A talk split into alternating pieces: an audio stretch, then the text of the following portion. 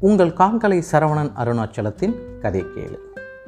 சிறுவர் கதைகள் வரிசையில் இன்று நாம் கேட்க இருப்பது தண்ணீர் தாகம் தந்த பாடம். பாலைவனத்தில் பயணம் செய்து கொண்டிருந்தான் ஒருவன்.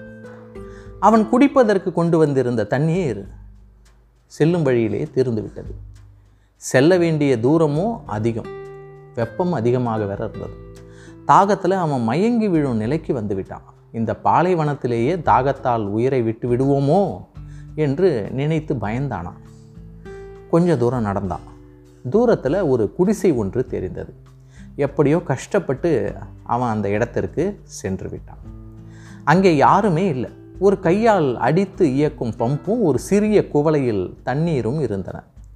அந்த குவளை தண்ணீரை பார்த்தவுடன் அவனுக்கு புது தெம்பு வந்தது. அப்பாடா தாகம் தீர்க்க தண்ணீர் கிடைத்து விட்டது என்றபடி தண்ணீரை எடுக்க போனான்.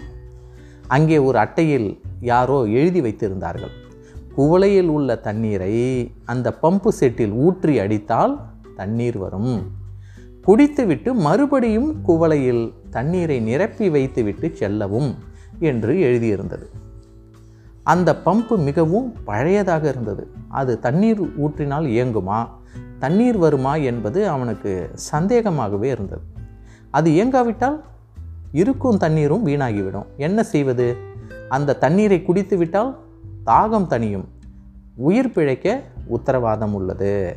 அப்படின்னு நினச்சி யோசித்தான் தண்ணீரை குடித்து விடுவதே புத்திசாலித்தனம் என்று மனசு படபடத்தது. ஒருவேளை அதில் எழுதி வைத்திருப்பது போல் அந்த பம்பு இயங்குவதாக இருந்து அது இயங்க தேவையான அந்த தண்ணீரை குடித்து விட்டால் அது பெரிய பாவம் அல்லவா? என்று உள்மனசு அவனை எச்சரித்தது. நம்மை போல தாகத்தோடு வருபவர்களுக்கு அது பயன்படாமல் போக நான் காரணமாகி விடுவேனே. முடிவாய் அவன் என்ன நினச்சான்னா முழு நம்பிக்கையோடு நடக்கிறது நடக்கட்டும் என்று அந்த பம்பில் அந்த தண்ணீரை ஊற்றினான். பம்பை அடித்து இயக்க ஆரம்பித்தான்.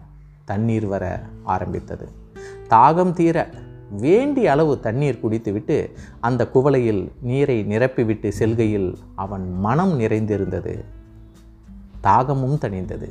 அவசியமான காலத்தில் நாம் அனுபவிப்பதை அடுத்தருக்கு அடுத்தவருக்கும் அதுபோல் பயன்படும்படி விட்டு போகணும்.